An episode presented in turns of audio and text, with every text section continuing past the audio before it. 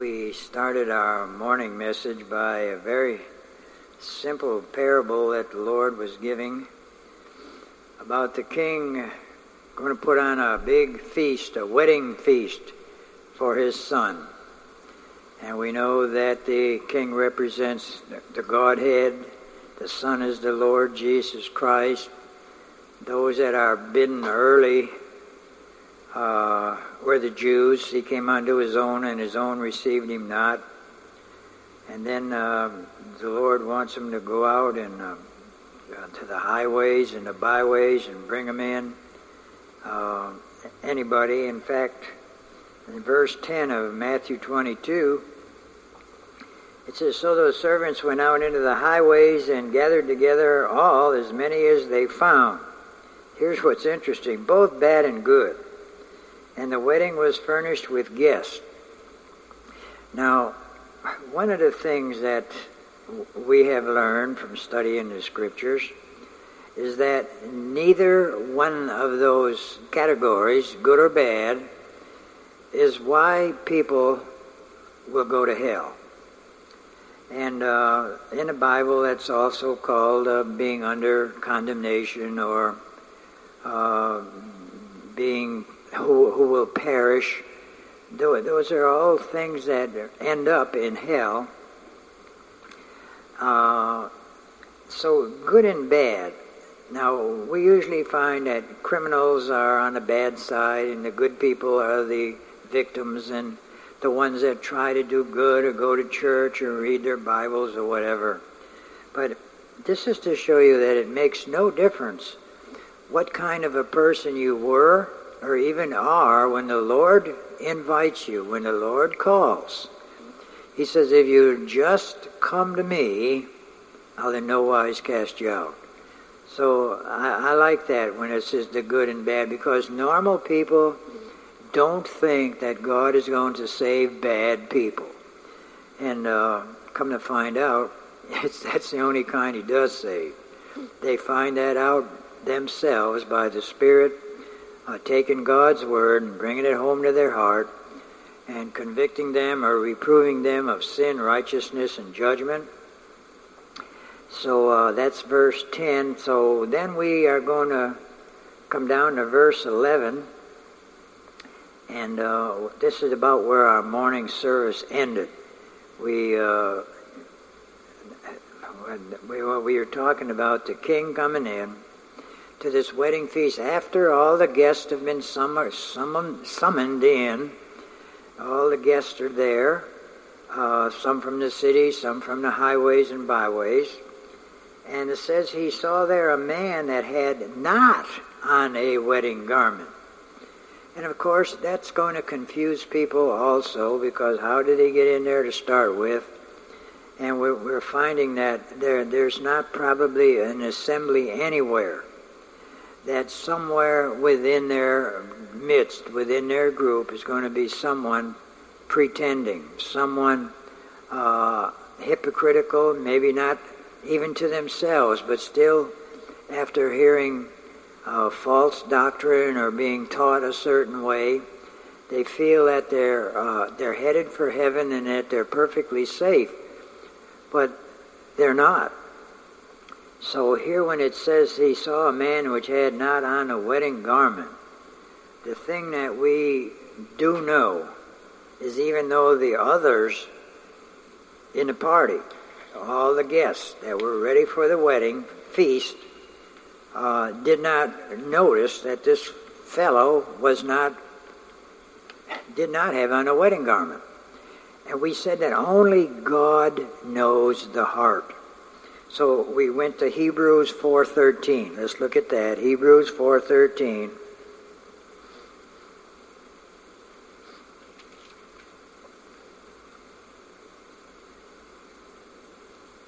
Let's read verse 12 because that's so informative. It isn't what we're talking about, but it's just packed full of information. For the word of God is quick and powerful and sharper than any two-edged sword piercing even to the dividing asunder of soul and spirit, and of the joints and marrow, and is a discerner of the thoughts and intents of the heart. Now, who's a discerner? God is. So it says, Neither is there any creature that is not manifest in his sight, but all things are naked and open under the eyes of him with whom we have to do. So God sees one standing there with no garment, standing there naked, amongst the others that are all clothed with the new garment, the righteousness of the Lord Jesus. So, what comes up next? Uh, verse 12, he, Matthew 22. And he said unto them, Friend, how camest thou in hither not having a wedding garment? And this friend, this person who was standing there naked, was speechless. And of course, who wouldn't be standing in the presence of God? And that's another thing that people do not realize that they are standing in the presence of God every moment of their life. God is not judging them. God is long suffering with sinners. He's not punishing them. Uh, he holds off sometimes for hundreds of years. Uh, it can be a, one generation after another of people who are ungodly and care nothing about the scriptures or about God. And then uh, they may have a child. Uh, it could be a boy or a girl whom the Lord intends to give eternal life to. So that's why it says God is long suffering. He lets sinners sin. He most of the time he does not interfere into their life, but when this elect soul does come along, God does interfere into their life, gives them spiritual thoughts, gives them sometimes frightful thoughts about uh, the judgment day, about hell, about eternity, about them not being prepared, and about the awfulness of suffering forever.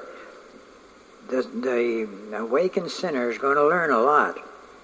He's going to learn that there is a hell and that he deserves to go there. So when Christ is revealed to the heart as their substitute redeemer, they can't help but praise him and thank him and always go back to the very thought that God has loved them from eternity and therefore in their time frame drew them to Christ. So since he was speechless. There was no word coming out of this sinner's mouth. But sinners, while they are in the body before they die and don't want any part of God, have some excuses. Like someone might say, well, I, my family's been poor and I'm not educated. Or uh, somebody else will say, well, I've led a very moral life. I haven't done anything uh, that would send me to jail. And then there's uh, all of our young people, the school age kids, even in through college, uh, too young to be serious. Uh, don't get serious about your soul because you might not even have one. And who who knows for true and all that the, the garbage that Satan piles on young people and old people too. But particularly young folks think they've got to sow their wild oats before uh, before even having a family, which is very terrible too. Uh, another excuse is, is I'm, I don't think I'm elected, or, or my, my church taught me differently, or uh, false teachers influenced me, or uh, I believe the doctrines of grace, uh, but I, I just don't see how they apply to me or how they apply to today. So there, there are mysterious verses in the Bible about those who are so close to being elect, uh, being believers. And one of those scriptures is Matthew 7 and 22. Matthew 7 22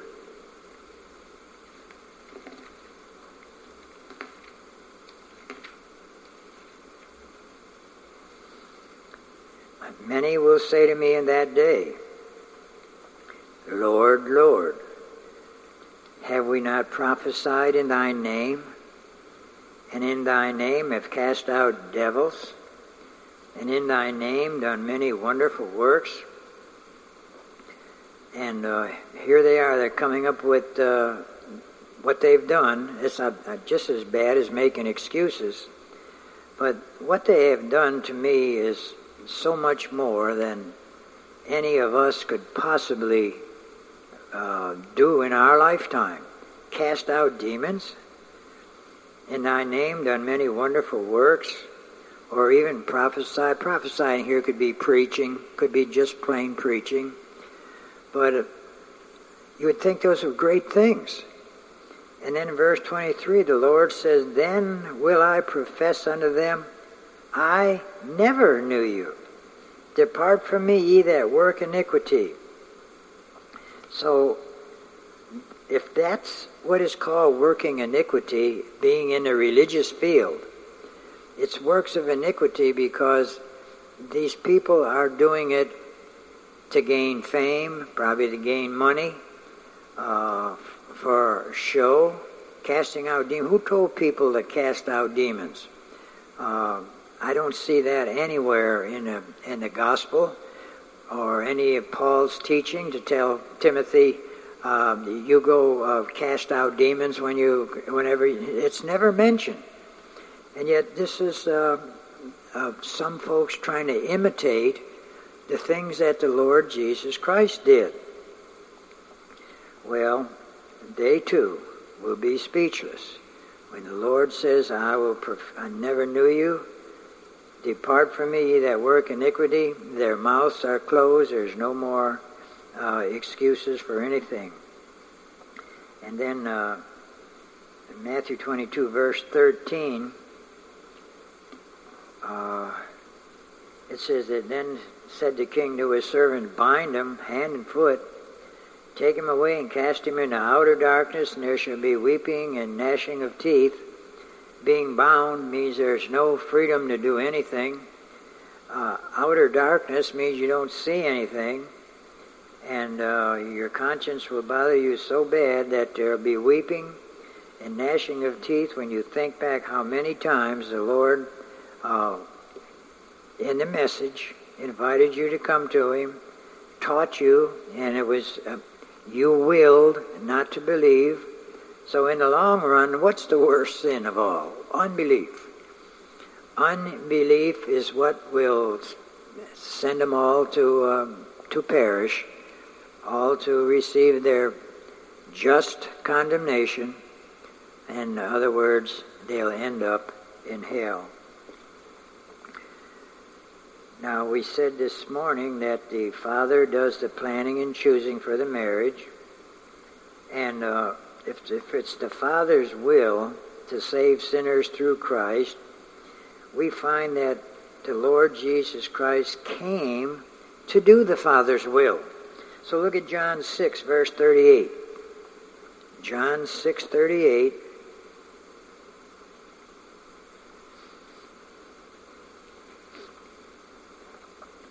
For I came down from heaven not to do mine own will, but the will of him that sent me. And this is the Father's will which has sent me, that of all which he hath given me, I should lose nothing, but should raise it up again at the last day. So evidently the Lord's thinking, maybe they didn't understand what I just said, so I'm going to repeat it just a little differently. Verse 40 So this is the will of him that sent me, that every one which seeth the Son and believeth on him may have everlasting life, and I'll raise him up at the last day. It's very possible that that not only uh, includes everybody, but at that particular time, there were thousands and thousands of people that saw the Lord Jesus Christ. He was here. He walked the roadways from one end of Israel to the other. He had a public ministry for three and a half years. So uh, it's possible that those right there he's talking to, if you see the Son and believe on him, you have everlasting life. And they still, look at verse 40, when the Jews murmured, because he said, I am the bread which came down from heaven. And Christ uh, approves well of his Father's choice. The uh, scriptures tell us that not only the Father chose, but the Lord Jesus Christ also chooses the same ones. Look at John 15 and verse 16. John 15, 16.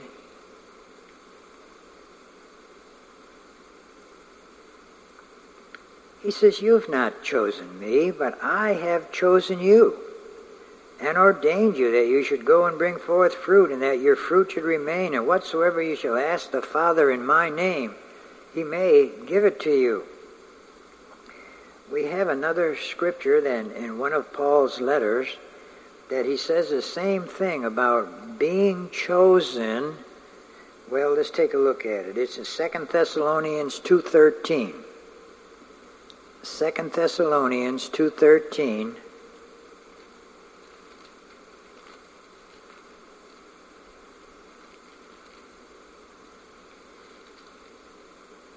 we are bound to give thanks always to God for you, brethren, beloved of the Lord, because God hath from the beginning chosen you to salvation through sanctification of the Spirit and belief of the truth. Now, this belief of the truth is not normal with people. So, God gives them faith to believe the truth. And that's something we should be so thankful for every day of our life to remember to thank God for giving us faith to believe.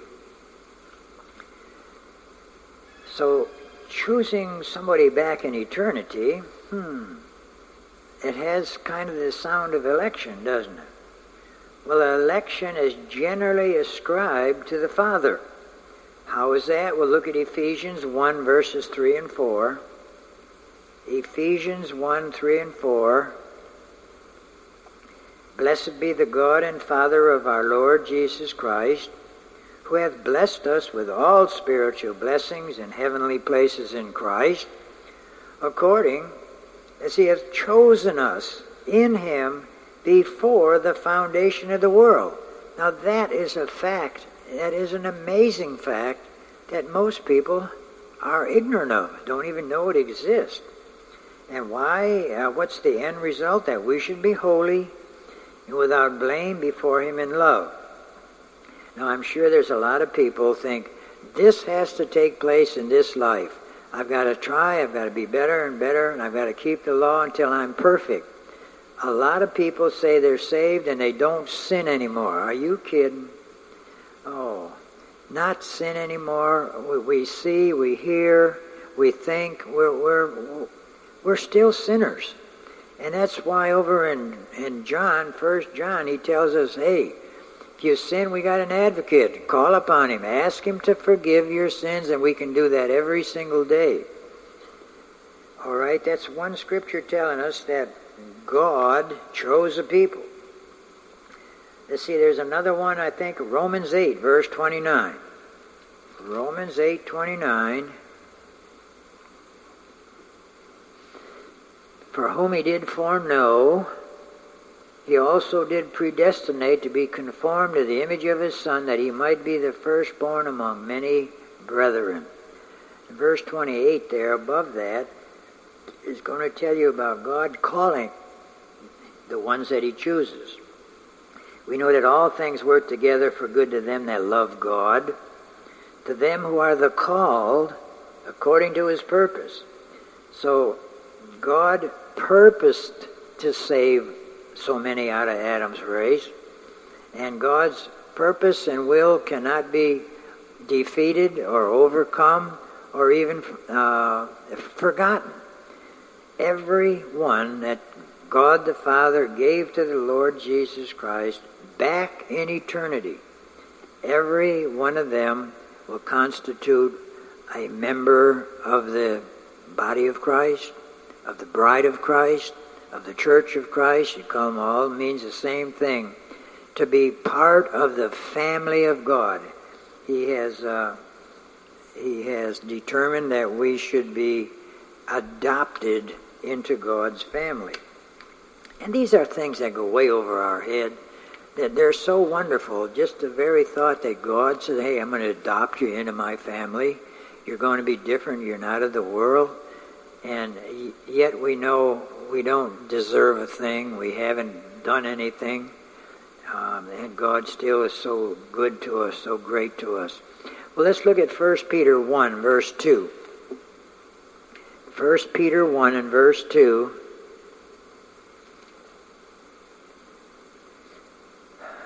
Peter, writing to some Jewish strangers scattered all over the Near East, in verse 2 he said, They're elect.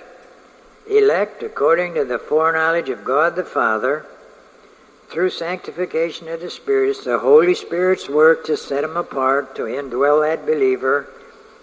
And then they bring in Christ, and to obedience and sprinkling of the blood of Jesus Christ, grace unto you and peace be multiplied.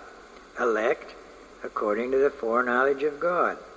God chooses them, and so God knows all about them. It's His foreknowledge that in time, when they become a person, when their time frame arrives, uh, God watches over them, cares for them, indwells them, and then uh, finally reveals Christ to their heart.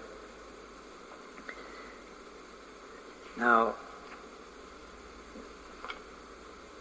the Father prepared the body of Christ so that he could be the bridegroom and marry sinners. So look at Hebrews 10 and verse 5. Hebrews 10 and verse 5. Wherefore, when he cometh into the world, he saith, Sacrifice and offering thou wouldst not, but a body hast thou prepared me this body of the Lord Jesus Christ was given to him by the Father, was prepared for him by the Father, and uh, all of that for our sake, for him to become one of us. And then, of course, words can't describe the joy that should, should be in our hearts when it says we're, we're headed for a wedding feast we're heading for a wedding period. And now we can read that in Revelation way there in the back. I think it's 19. 18. Yeah, Revelation 19 and verse 7 and 8 and 9. Let us be glad and rejoice and give honor to him for the marriage of the Lamb is come, and his wife hath made herself ready. And I know the uh, free willers like to say, yeah, it's a man accepted Jesus and he, he's done so much. Hey, we haven't done anything. How do we make ourselves ready? By acknowledging that the Lord Jesus Christ is our all in all, and uh, we bow before him with humble spirits, knowing we don't deserve a single thing, and yet here we are going to be part of the bride of Christ, adopted into God's family, and have everlasting life, and have no more sin, because we're going to have new bodies then, anyhow. Verse 8 And to her was granted that she should be arrayed in linen, clean and white, for the fine linen is the righteousness of saints. And he said unto me, Write, blessed are they which are called unto the marriage supper of the Lamb. And he saith unto me, These are the true sayings of God. Blessed are we who are going to go to the marriage supper of the Lamb. That is wonderful. Well, the Father made the first promise to Adam and Eve. And then uh, that's in Genesis 3.15. And then he kept the promise, and that's Galatians 4.4. 4. So let's look at Genesis 3:15 just for a second. I know we all know what that says. Read it many, many times. Genesis 3:15. And I'll put enmity between thee and the woman, and between thy seed and her seed. And her, the Virgin Mary, is the only one that's ever called her seed, because every other person born in the world comes from man's seed. But this is her seed because she he was virgin born. It shall bruise thy head, and thou shalt bruise his heel. It's talking about the very first promise of a coming mediator, one who will bruise Satan's head. And then we find in Galatians uh, 4 4, tells us how this comes out. On page 1718, Galatians 4 4, but when the fullness of the time was come, God sent forth his Son, made of a woman, there's the seed of the woman, made under the law. Why? To redeem them that were under the law. That's all of us that we might receive the adoption of sons. God so very, very careful in showing us his great love and mercy to us, the gifts that he gives us. Well, no matter where they come from, the Father chose the bride and gave them to his Son. John 6:37 John 6:37 that's one of our favorite verses. All that the Father giveth me shall come to me. How wonderful. And then the persuasion, the gentle invitation, and him that cometh to me I'll in no wise cast out. That is super wonderful. And here's our last scripture. John 17 and verse 6. John 17, 6.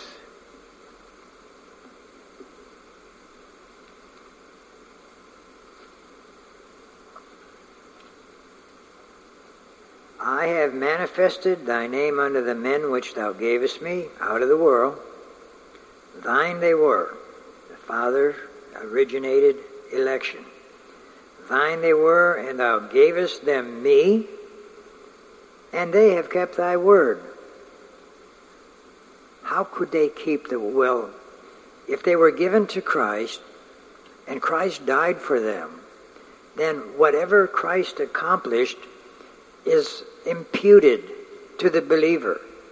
So that's the only way the truth could be that they kept thy word because from reading the Gospels we see that none of them kept God's word and none of us do either. And yet we're accounted as keeping God's Word. Isn't that amazing?